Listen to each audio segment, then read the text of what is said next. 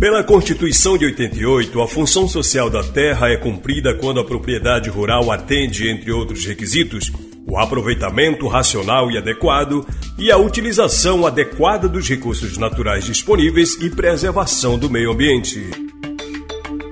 Sou Maria Ivete Bastos dos Santos e o que, que eu penso que a nossa Constituição, que faz mais um aniversário de sua existência, ela deve ser respeitada e com ela fala daqueles bens que nós temos, dos direitos. E um dos direitos são ambientais, são sociais. E nós que moramos nesse território da Amazônia, nós devemos ser valorizados e respeitar esta Constituição.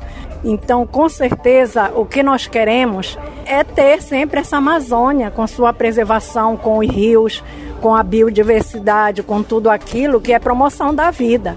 Nós não podemos ter existência na terra, na Amazônia, nos territórios, se o nosso patrimônio, que é a floresta, for derrubado, que os nossos rios também sejam degradados, explorados, contaminados, porque isso vem um impacto direto nas pessoas, nos amazônidas.